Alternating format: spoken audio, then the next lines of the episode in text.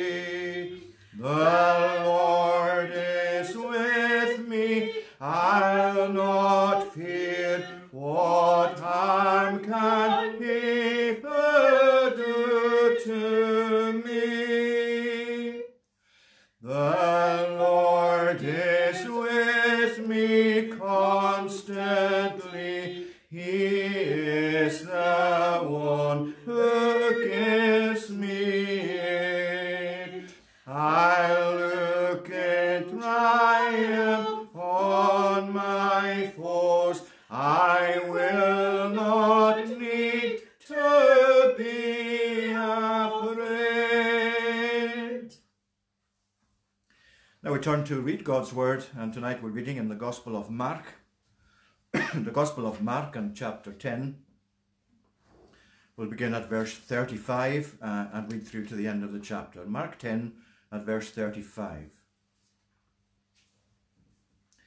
And James and John, the sons of Zebedee, came up to him and said to him, Teacher, we want to do, you to do for us whatever we ask of you. And he said to them, What do you want me to do for you? And they said to him, Grant us to sit one at your right hand and one at your left in your glory. Jesus said to them, You do not know what you are asking. Are you able to drink the cup that I drink, or be baptized with the baptism with which I am baptized? And they said to him, We are able. And Jesus said to them, The cup that I drink, you will drink, and with the baptism with which I am baptized, you will be baptized. But to sit at my right hand or at my left is not mine to grant, but it is for those for whom it has been prepared. And when the ten heard it, they began to be indignant at James and John. And Jesus called to them, and called them to him, and said to them, You know that those who are considered rulers of the Gentiles lord it over them, and their great ones exercise authority over them. But it shall not be so among you. But whoever would be great among you must be your servant, and whoever would be first among you must be slave of all. For even the Son of Man came not to be served, but to serve, and to give his life as a ransom for many. And they came to Jericho, and as he was leaving Jericho with his disciples and a great crowd, Bartimaeus, a blind beggar, the son of Timaeus, was sitting by the roadside. When he heard that it was Jesus of Nazareth, he began to cry out and say, Jesus, son of David, have mercy on me. And many rebuked him, telling him to be silent. But he cried out all the more, Son of David, have mercy on me. And Jesus stopped and said, Call him. And they called the blind man, saying to him, Take heart, get up, he is calling you. And throwing off his cloak, he sprang and came to Jesus. And Jesus said to him, What do you want me to do for you? And the blind man said to him, Rabbi, let me recover my sight. And Jesus said to him, Go your way, your faith has made you well. And immediately he recovered his sight and followed him on the way.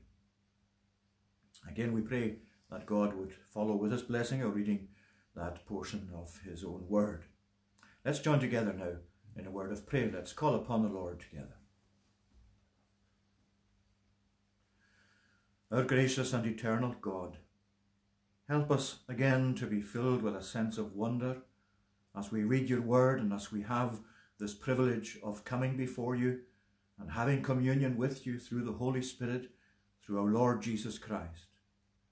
Help us to be filled with a sense of wonder that we should actually have this privilege, that you have looked upon us in your great mercy as you looked in mercy upon that blind beggar so long ago. We thank you, O Lord, that we are drawn into your presence when your Spirit brings us uh, to come to confess our sin to you and our need of your salvation, your cleansing, your acceptance. We do come, O Lord, tonight with that confession, for we know that every day we live we have sin to confess. And even those who know that their sin has been forgiven, that they are made righteous through the blood of Jesus Christ, through faith in his name. Yet, Lord, we confess that we come every day with our confession of sin that we sin against you in our inward thoughts, in our speech, and in our actions. We know, Lord, that our sin uh, is far more serious than we ourselves can contemplate. For it is in the teaching of your word that we find that your sin has caused this great breach between human beings and God. And we thank you for the way that you have overcome this, the way that you have bridged that great gulf in the person of your Son and for the way that as he came to reveal himself in this world and reveal your work as the Father of your people through him. Lord our God, we thank you that we can look back using the teaching of your word and uh, the way in which you instruct our hearts to a work that is now accomplished, to an atonement that has been rendered, uh, the price that has been paid for our sin has been given. And we thank you, Lord, that that needs no addition and that we take nothing from it. We thank you that it's on that basis we come before you tonight. O Lord our God, we come like David for your steadfast love's sake to make our confession of sin and need before you. Lord, we ask that you would elevate us and lift us up and help us, we pray, through your grace once again to see something anew of the beauty of God, the beauty of your holiness, the beauty of your forgiveness, the beauty of every aspect of your being that is brought before us in your word. For you are perfect beauty and perfect truth.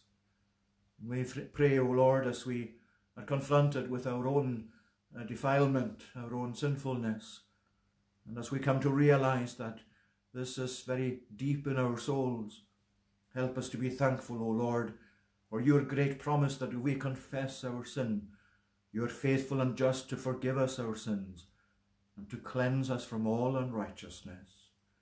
We thank you that uh, your people can say that they have an advocate with the Father, even Jesus Christ the righteous, that he is the propitiation for our sins.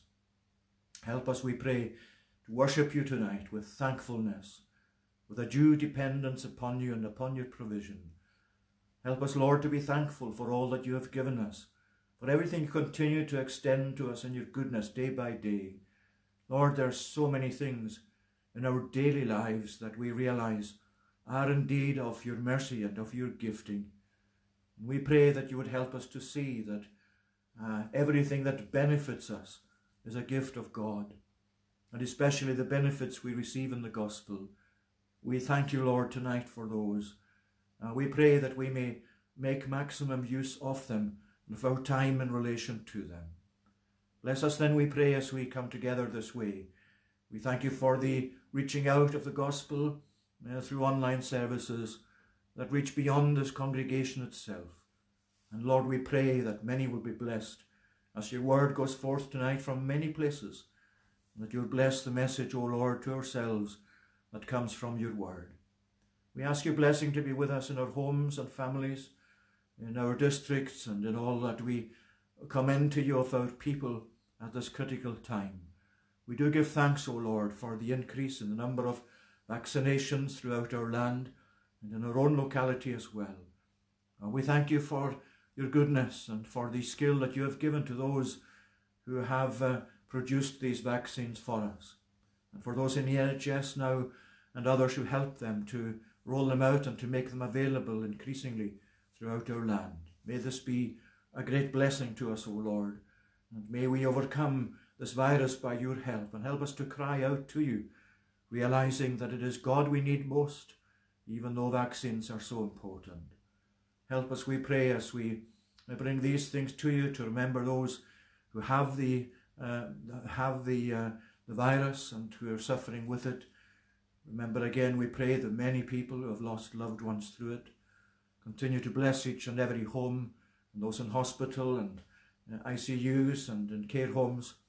Lord, we commend them to you once again and ask that you bless those who reside, those who are patients, and those who are working in all of these places, and asking, Lord, that you would provide for them and be gracious to them. We pray tonight for those uh, who mourn the passing of loved ones, those that we know ourselves in our congregation over these past days and weeks and months. And we commend them to you. We pray tonight, Lord, for the Ramsey family and ask that uh, as they mourn Norman's passing, that you would bless his mother, Kathy, uh, bless Jeanette, and uh, bless uh, also John as they mourn the passing of their brother. Be with them, Lord, we pray, and all connected to them at this time. Uh, and graciously consider their need, O Lord, so as to extend your comfort to them. And we ask that you bless all others we know are recovering from surgery, and those who are anticipating surgery in days to come. We pray for Sandra McKeever as she uh, Lord looks forward to uh, surgery later this week. We pray for her, ask that you would bless her and keep her and make her strong and give to her, O Lord, your own strength. And those of her loved ones too, we pray that you would con- uh, continue to, to bless them through her as well and her witness. Grant your blessing to all, O Lord, tonight who in various parts of the world uh, have uh, increased difficulty through this virus. Remember those facing poverty, lack of work, further illness and complications, breakdown in family life. So many things, O Lord, that are compounded by this pandemic. We live in a world of suffering, O Lord. We thank you that you came into it. You took our suffering to yourself. And you, Lord, are, are aware of uh, what human beings go through in this life, for you have been tempted in all points like as we are, yet without sin. Therefore, you are able to help us in all our circumstances in life. Help us then, Lord, we pray. Look upon us now in your mercy. Continue with us. And pardon our transgressions. For Jesus' sake. Amen. A word now to the children before we move on further. Um, we've been looking at uh, last time at the numbers in the Bible, um, and tonight we're looking at the number 40. Um, number 40 is used a num- uh, quite a number of times in, in the Bible in different places. Now, sometimes we'll come across numbers in the Bible that, in certain contexts, uh, don't really have a special meaning. It just means a number that's mentioned. But very often, numbers like 40 and 7 um, uh, and 12 have a particular meaning in certain places in the Bible. And the number 40 is significant many times. Um, when you look at Mark's Gospel in chapter 1, um, we can turn to that for one of the uh, uses of the number 40. That's significant there. Uh, and it's at verse 12. The Spirit immediately drove Jesus out into the wilderness, and he was in the wilderness 40 days, being tempted by Satan, and he was with the wild animals, and the angels were ministering to him. And the number 40 is used there about Jesus. It's very often in the Bible used in relation to testing or temptation, mostly about testing. Jesus was being tempted, but it was also a testing for him as he came into the world to serve the Father, to serve God the Father, who sent him in as a servant to live in this world for the time that he lived in it. And the, the, the, um, the temptations from Satan, especially, were sometimes very obvious and sometimes not so obvious, but there were always temptations that tried to get him to step out of the way of obedience to the Father. That's how Satan actually is towards ourselves as well. So the number 40 is often used of testing. Let me just mention a few contexts in the Bible, a few parts of the Bible where the number is used. And you can look up these yourself. If you maybe just take a note, if you've got a moment, uh, to take a note of the passage or the text. First of all, I'm going to think about Moses, because Moses was actually in a number of places where the number 40 was mentioned about him. Um, before he was leading the children of Israel out of Egypt, he fled from Egypt to a place called Midian. And he was in the land of Midian for 40 years. That was a time of testing for Moses. It was a time of preparation as well. Because what we find as Christians is that when God tests us by various things we experience in life, difficult things are testing for us. Uh, he's not just testing us as to whether we'll keep obedient to God or not. The testing itself as we come through it, as we overcome it, as we continue to trust in the Lord, that's God's way of making us stronger. Because just when you break, like when you break a bone and it's put back together again, that bone in being mended at that spot is actually stronger than it ever was before. And when you have, have a testing, a difficulty in, in uh, your life, and you keep trusting in God and praying to Him, you'll find out as your life goes on that that's one of the ways, a main way by which God actually makes us stronger. So don't think that testing is to make you weaker. God's intention is that it makes us stronger. And you remember when Moses spoke to Israel, this is in Deuteronomy chapter 8, And in chapter 8 of Deuteronomy, uh, we find that uh, uh, God spoke to, to Israel through Moses, and he was uh, saying to them there that they had to remember the way that God actually tested them in the wilderness. Um, chapter 8 and verse 2 You shall remember the whole way that the Lord your God has led you these 40 years in the wilderness, that he might humble you, testing you to know what was in your heart, whether you would keep his commandments or not. And he humbled you and let you hunger and fed you with manna. You see how, that, how like that is to Jesus himself? And he fed you with manna which you did not know, so that you might know that man does not live by bread alone, but man lives by every word that comes from the mouth of God. This was a time of testing for Israel, 40 years, going through the wilderness till they came to Canaan. And here is Moses reminding them, just as they were about to come into Canaan, that these 40 years had been a time of testing, and it was especially to test them whether they would remain obedient to God or not, to know what was in their hearts, and especially that man does not live by food alone, but by every word that comes from the mouth of God. Now, you can find many other places in the Bible, I'm sure yourselves, where the number 40 is used in relation to testing. Let me just think of one of two of them. In 1 Samuel chapter uh, 17 and verse 16, you find a giant of a man taunting and challenging the armies of Israel. I'm sure you know his name. It's a famous story, the story of David and Goliath. This Goliath was a Philistine, and for these 40 days he challenged Israel to come and fight him, and nobody did until David came along. Not only, of course, did he fight him, but he actually killed him. He slew him with the Lord's help. And those 40 uh, days were a testing for the people of Israel. Are they going to actually overcome this giant or just give in? And David, of course, won the battle with Goliath. And so you find Elijah as well. Just one more example Elijah, uh, when he ran away from Jezebel, this is in 1 Kings uh, chapter 19.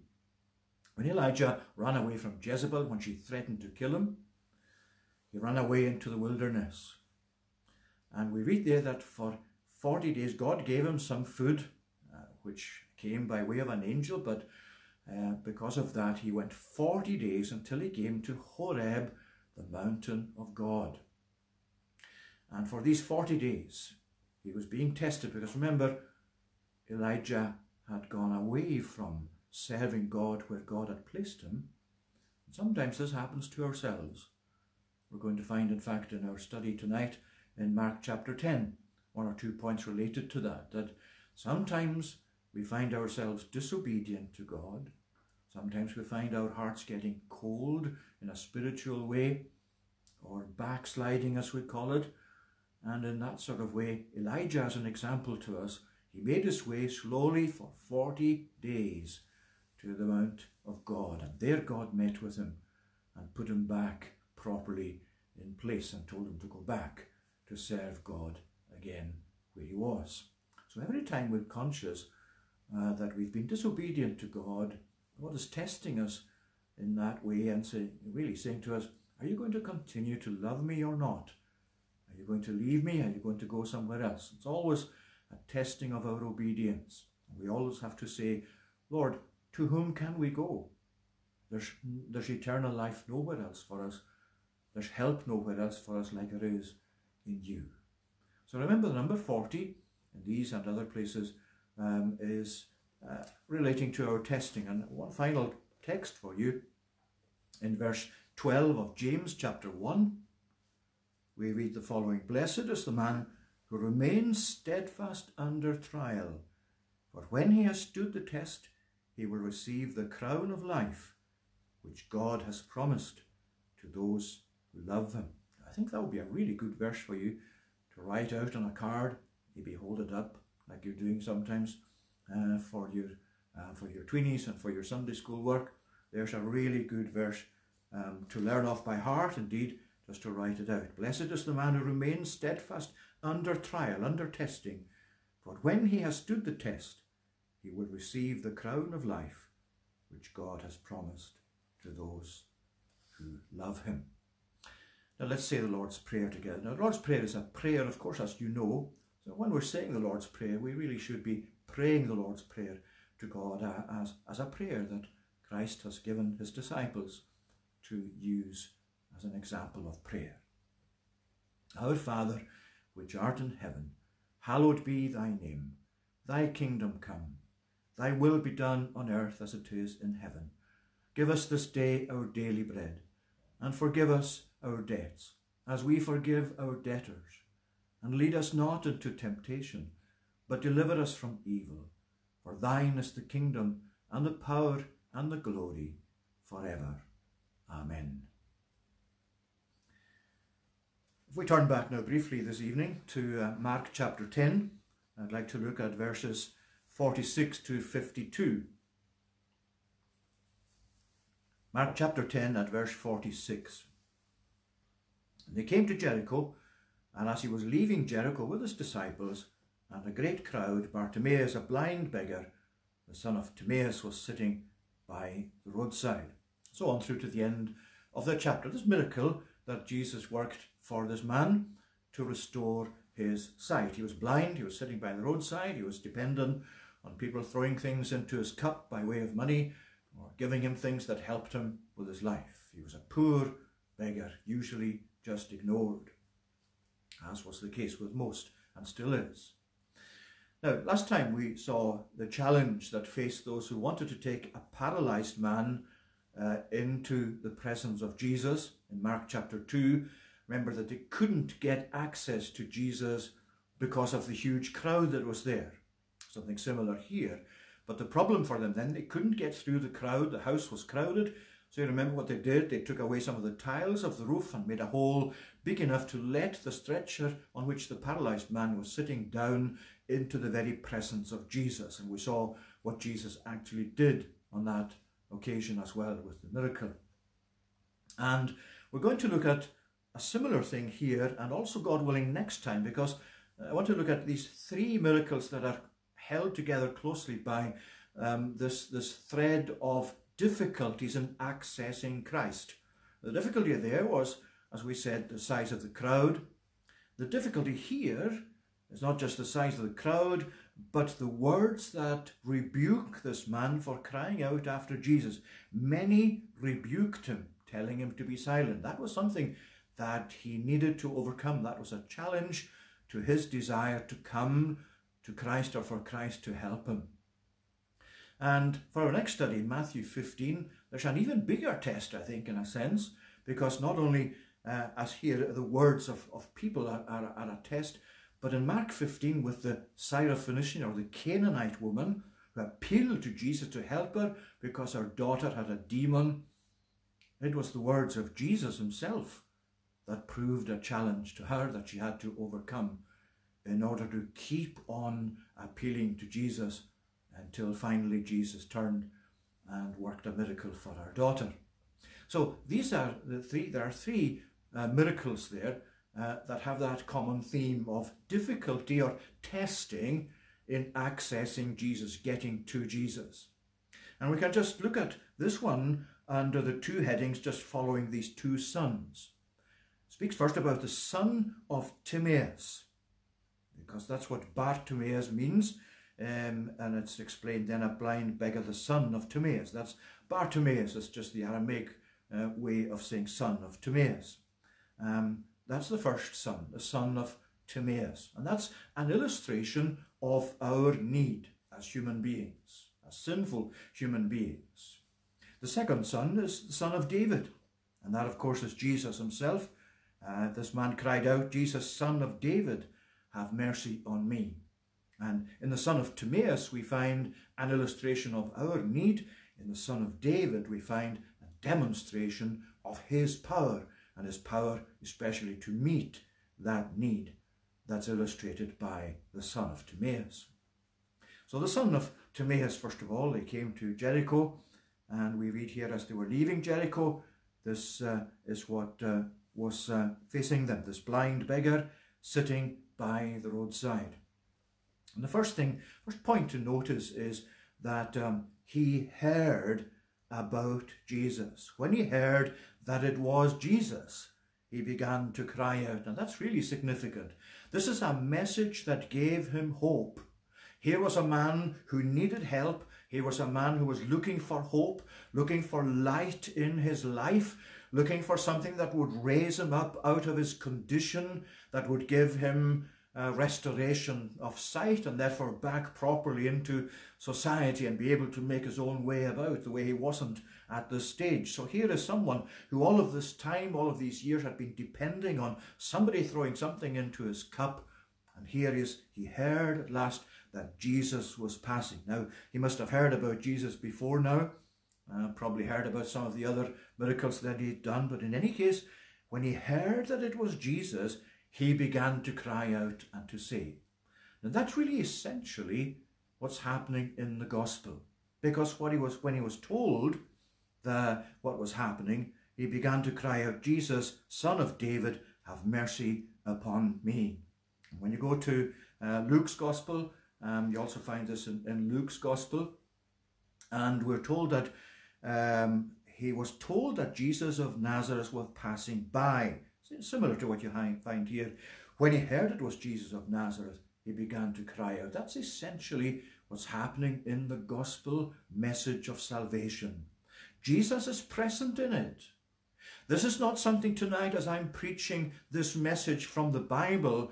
Uh, it's not something just about Jesus. We are convinced that Jesus himself is found in the gospel, that he is making his appeal through the gospel to people like you and I. That is the voice of Jesus that you really want to hear and are hearing when you come to know him and when you come to, uh, to realize that in the presence, uh, in, in, uh, in uh, the gospel, there is that presence of Jesus by which he makes himself known to you, by which he reveals himself to you, by which he assures you, this in fact is myself. And this man immediately cried out, when he heard it was Jesus of mm-hmm. Nazareth, that he was passing by.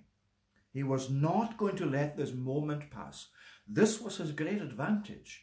This was what he was looking for. This is what he'd been waiting for. This is something that really filled his mind now with hope. And so he cried out after Jesus. What is your own position? What is my own position tonight? Whatever position we're in, spiritually speaking or morally speaking. In the gospel tonight, Jesus is passing by, he's walking past us. We can find him in the gospel and his movements in the gospel and hear his voice in the gospel. Maybe tonight you haven't yet come to him and to know him as your own Saviour. Well, here is your opportunity. Here is this illustration of your need in this man Bartimaeus and the son of Timaeus. As soon as he heard Jesus, he cried out after him. You see the way that Mark is building such a wonderful evangelistic point into this, because this, this man didn't say, well, he might come back tomorrow, so I'll just wait and just hear him tomorrow, maybe be less of a crowd tomorrow. Um, I'll just hope that he comes this way again, if not tomorrow, some, some other time. I'll probably hear him again sometime.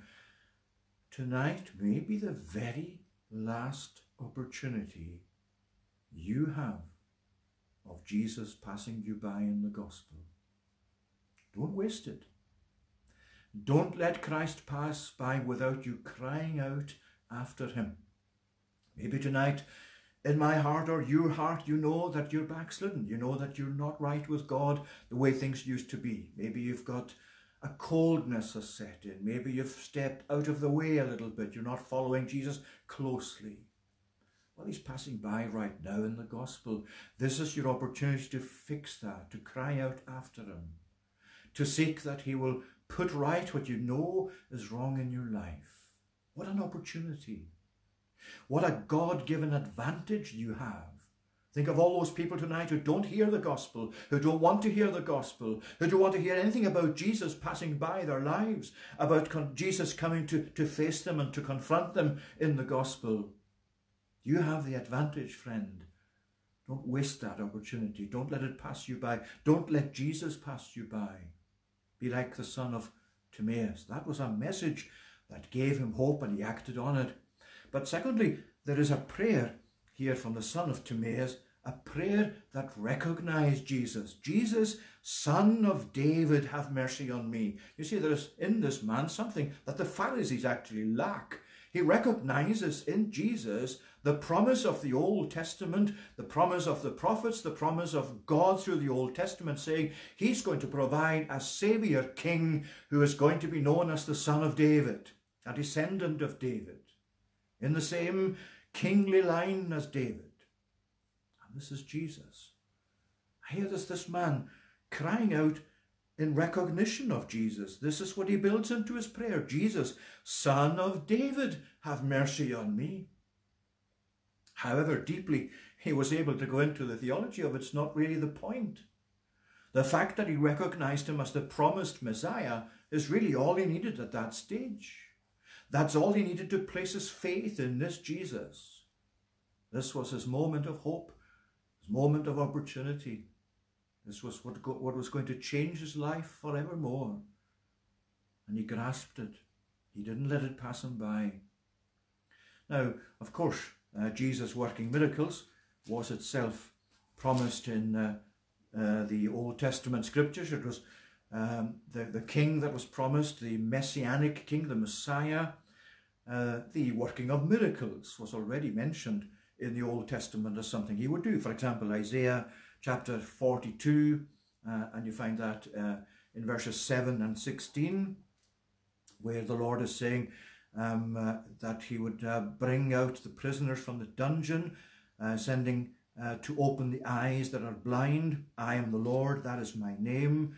And then later on in, in that same chapter, you find God saying something very similar in verse 16, um, where he says there in regard to the salvation that was to come, I will lead the blind in a way that they do not know, in paths that they have not known I will guide them and I will turn the darkness before them into light, the rough places into level ground. These are the things I do, and I do not forsake them. And that's now in reality what the son of Timaeus is seeing right before his eyes. This Jesus, as he comes to see him, he's not seeing him at that moment, but that's what the crowd is seeing, this promise being fulfilled, though many don't accept it yet. That's really what he's saying. Jesus the Son of David, have mercy upon me. And you know that word mercy is really precious.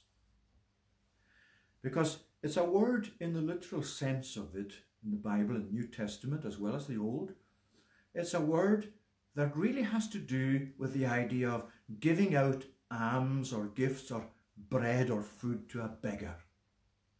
It's what, what's done when a beggar and has his cry or her cry responded to by someone who takes pity on them and gives them something to alleviate their, their need, their plight. And of course, when it comes to God, that's exactly what mercy is. Because we are beggars. We are spiritually empty of anything that will commend us to God. It's not that God is going to pass us by and say, I'm going to accept your good works. I'm going to accept your righteousness. I'm going to accept your good efforts. I'm going to accept your sincerity. And on the ground of that, I'll forgive your sins. No, he's coming and he's saying, This is my mercy.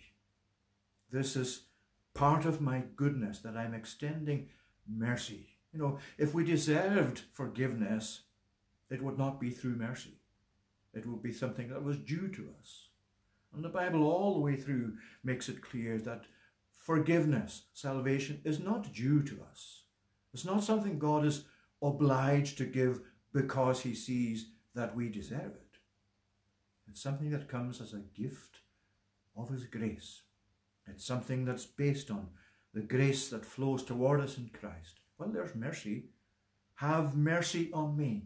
And as we cry to God in our sense of need that God brings to us, when we come to know our need through the gospel, this is what we come to realize, among many other things, that we need God to actually come into our lives and meet our need, forgive our sins, bring us to know Himself, put us in a right relationship with Himself. And when we come to cry for mercy to God, what we're really essentially saying, based on the meaning of this word, is Lord, I am a beggar. Please help me. Give me something to eat. Fill my soul with spiritual food. There's the prayer that recognized Jesus. And thirdly, the son of Timaeus not only have, a, have, a, have you a message that gave him hope and used a prayer that recognized Jesus, but there's also a rebuke that he needed to overcome. Many rebuked him, verse 46 there, um, telling him to be silent, but he cried out all the more, Son of David, have mercy on me. That's a wonderful, wonderful emphasis there, that the more they were telling him to be, cry, to be silent and to stop his nonsense, as people would say, the more he actually cried out. Now, there'll be many influences in your experience and in my experience that will seek to prevent you reaching Christ, that will stand in the way of your access to Christ, it will be a challenge to you accessing Christ. Previously, it was the size of the crowd. Here it's the words of these people who are saying, rebuking him, telling him to be silent. And every single time you seek to draw near to Christ, there will always be an evil influence on the devil's part, or very often, using things in your own in, in, in providence, using things in your own heart that will try and persuade you not to go that far, or not to make such a fuss, or not to take religion so seriously, or your faith so seriously. You don't actually need to go all the way, as it were, in giving your life to God, giving your life to Jesus, trusting in Jesus, following Jesus, coming to confess Jesus, coming to actually serve Him in this world, being openly one of His. People will say to you, influences will say to you, you don't really need to go that far. Let's be serious enough with your uh, with your faith, with your gospel, and with your uh, gospel faith, or whatever and you don't need to really just take things all that seriously. Well, here's a rebuke that this man needed to overcome, and he did overcome it. This was his moment, and he was not going to let anything actually stand in the way of him coming to meet with Jesus and Jesus helping him. He cried out all the more. The more they were trying to keep him silent. You know, in society today, we face tremendous pressures to silence us for the Lord. Tremendous pressures that we must not give in to. Pressures to actually not actually specify things the Bible specifies in certain types of behavior. In using such words as sin in regard to certain human traits and behavior. In denouncing certain things that the Bible denounces. Now, I'm not saying that our preaching of the gospel, our Christian witness should be primarily a thing about, about denouncing. It should be primarily commending Christ. But you cannot commend Christ without having something or other to say about sin and what sin is and what the Bible calls sin. And that's why here the attempts to silence this man, you can translate that into modern society. Because you go out there and raise your voice for God especially in the public square, and you'll soon be aware of voices rebuking you, telling you to be silent. Keep that at home. Make that something uh, for yourself if you like. It's private to yourself. Don't make it public. Don't try and influence us in our councils, in our schools, or whatever else by this religious stuff. We have to say to that what God has commanded, what God requires of us, is what we comply with, lovingly, tactfully, but obediently. Here is the man who had to overcome this attempt to silence him. And he just kept on appealing to Christ. The more they were trying to do this, the more he cried out, Son of David, have mercy on me. So there's the son of Timaeus.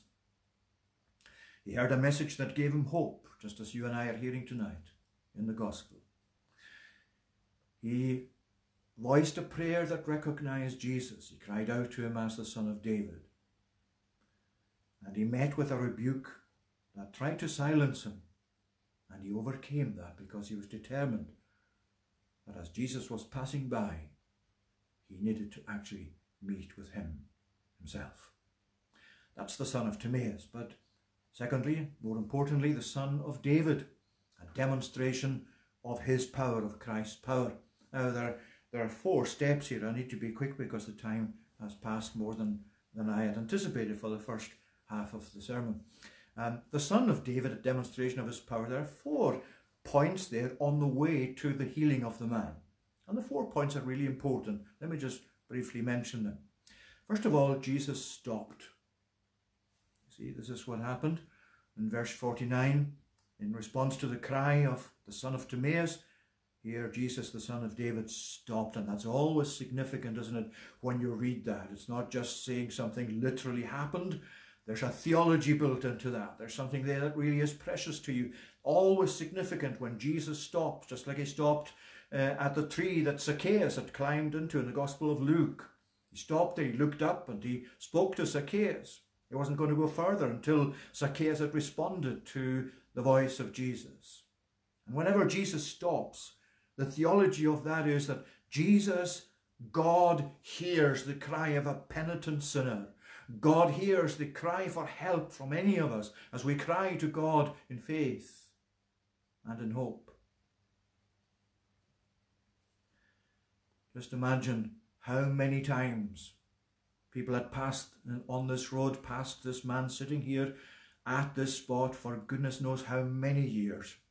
And most days he probably ended up with very little in his cup, and very, very few people would have stopped to actually take any notice of him except to maybe try and push him aside. Not Jesus.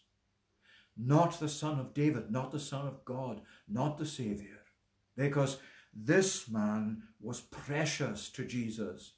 He was noticed by Jesus because he meant something to Jesus. And you know, there's a challenge in this for ourselves as well. Uh, as we see around us many people who are spiritually blind and lost, to what extent are we noticing them? And as we notice them, to what extent are we stopping over them and stopping to especially bring Jesus to them? and to try and uh, seek to, to address their problem, their spiritual or moral problem, and the answer to it being in Christ. So Jesus stopped. We could make a lot more of that, but you follow that out yourselves and uh, the importance of that theologically and spiritually. Secondly, Jesus called him. Now, he used people, he used um, those who were here. Um, uh, uh Jesus stopped and said, Call him. And they called the blind man. Um, the crowd here, those that were in the front of the crowd, call, called him, and they said to him, Take heart, get up, he is calling you. And the call of Jesus in the gospel is highly significant because he uses human agents like ourselves in order to address his voice or address his call to other people and to ourselves. That's what essentially is the preaching of the gospel is, or you could ex- extend it into Christian witness as well. It's the voice, the call of Jesus that comes through the preaching of the gospel. As we said earlier, what you're hearing tonight, I trust, is not just James McKeever's voice. You're hearing that literally, it's a human voice. But what I hope you're hearing, and I pray you're hearing, and you pray you're hearing, is the call of Jesus the call of Christ calling you to himself, calling you, whatever your circumstances are, to come into his presence, to let him deal with your problem. And you see what he's saying? Take heart, get up, he is calling you. Why would they be why would they be encouraged? What is it that encourages you and I tonight more so than anything else to come to Jesus? Isn't it this very fact that he is calling you? I mean, if you didn't know tonight that Jesus was calling you, if you just went by the words of some human like myself that tried to persuade you of something that the Bible doesn't make clear, you wouldn't be as certain about it. But here is the Bible telling you Jesus calls through the gospel, and tonight He's calling you, and that's your greatest encouragement, whatever your circumstances, even if you've been a Christian for many years. Your greatest encouragement to come to Jesus is that He's still calling you. And if you haven't yet come to Him, if you haven't yet come to know Him as your Saviour, your greatest encouragement to come to Him. Whatever you think of yourself as a sinner, however much you may say tonight that all these lost years is not worth your while coming any more to Christ now, here's your great encouragement. He is calling you, He is addressing you, He's reaching out to you. And you see the result of this, the response of this man. We're going through the points very quickly. Um, take heart, they said. Take encouragement. Get up, he's calling you. And then Mark really captures the excitement of this man, where he uh, says here in verse 50 throwing off his cloak, he sprang up and came to Jesus. See the words that Mark is using. Uh, he was obviously familiar at first hand with the situation. These are the words he's using. He's capturing, as the Spirit led him to write this, he's capturing the excitement of this moment. For this man, nothing in his life had been like this before. He just threw off his cloak or his blanket, you might say. It served the purpose of both. And he sprang up. He jumped to his feet and came to Jesus. Well, many people are called by the gospel and they know that Christ is calling them through the gospel, but they never come to himself. They don't get up from their lostness and come to him. I hope that's not the case with yourself or with myself. And the third thing is that Jesus made him ask. He stalked over him, he called him, and then when he came to him, he asked him, what do you want me to do for you? Why is that important? Why is it important that Jesus made him speak, that Jesus made him ask, that, that Jesus asked him and made him answer this question?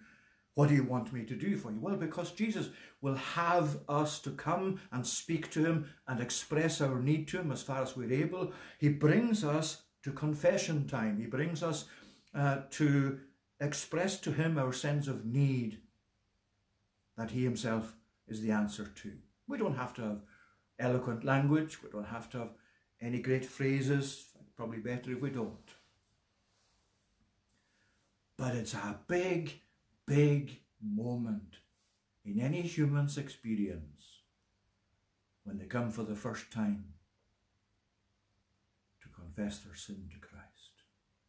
Maybe it's taken a long time. Maybe it's not just been a great flash all of a sudden in providence blinding light, nothing like that, a Damascus Road experience.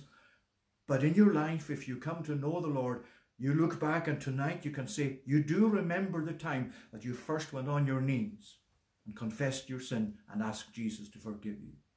That is a hugely significant moment. And that's a moment that gives us, it's a, a reality that gives us great encouragement.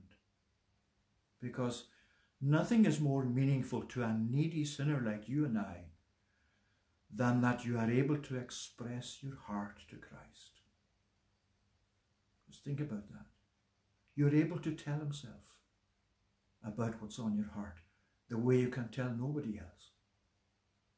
And that's the significant moment. A significant moment indeed when you come to speak to Jesus and to draw near to Him and to tell Him what's on your heart. And of course, the man said, Lord, uh, Rabbi, let me recover my sight, because that's really what kept him back at this moment. Doesn't mean that physical side of things was being made more important by himself or by Jesus. This was really the thing that hampered him getting on with his life. And this is why he said, Rabbi, let me recover my sight. And of course, Jesus healed him. Go your way, your faith has made you well. And immediately he recovered his sight and followed Jesus in the way. Now it's interesting, not sure what to make of this point, but it's an interesting one. Uh, miracles of healing the blind are found only in the Gospels. In the rest of the New Testament, there are other miracles mentioned too, performed by some of the disciples or apostles, but the miracle of healing the blind is found only in the Gospels. And you can see how immediate this was, how instant it was. When you look at the wonders of microsurgery uh, that you find with microsurgery in people's eyes, whether it's cataracts, whatever. But it's, it's an amazing uh, provision, and yet it takes days, sometimes even weeks or months, for full recovery, depending on what the surgery's been about. There is no time of recovery required for this man, the son of Timaeus. As soon as Jesus speaks, his blindness is gone. There's total healing. It's complete. There's no recovery time. It's instant. You see, that's Christ's creative word.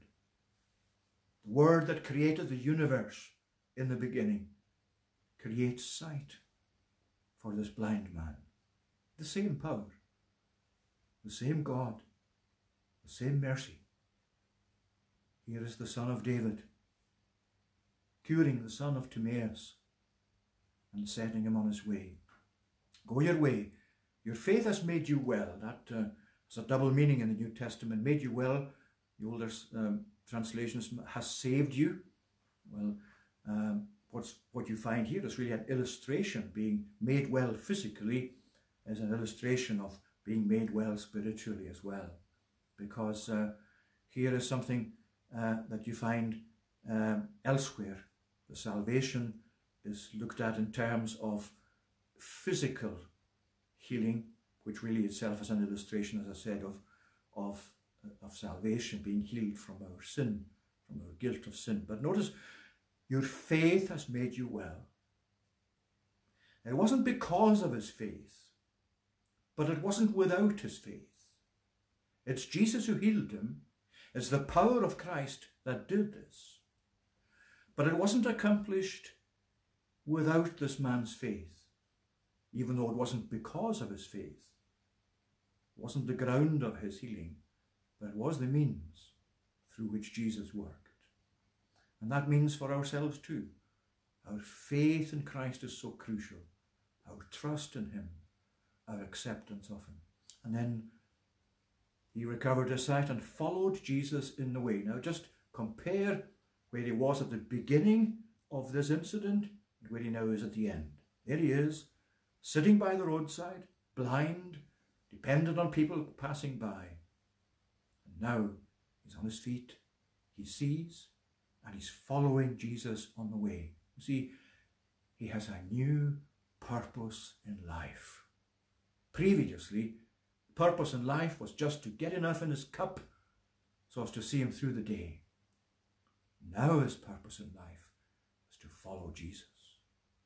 That's the most important thing now for him. May God bless these thoughts on his word to us. We're going to conclude uh, by singing to God's praise. Uh, we're singing this time from Psalm 146. 146 and it's on page 191 and verses 6 to 10. Sing to the tune Stuttgart. He who made the earth and heaven and the seas and all their store. He who keeps his every promise, who is faithful evermore. Psalm 146, verses 6 to 10. He who made the earth and heaven and the seas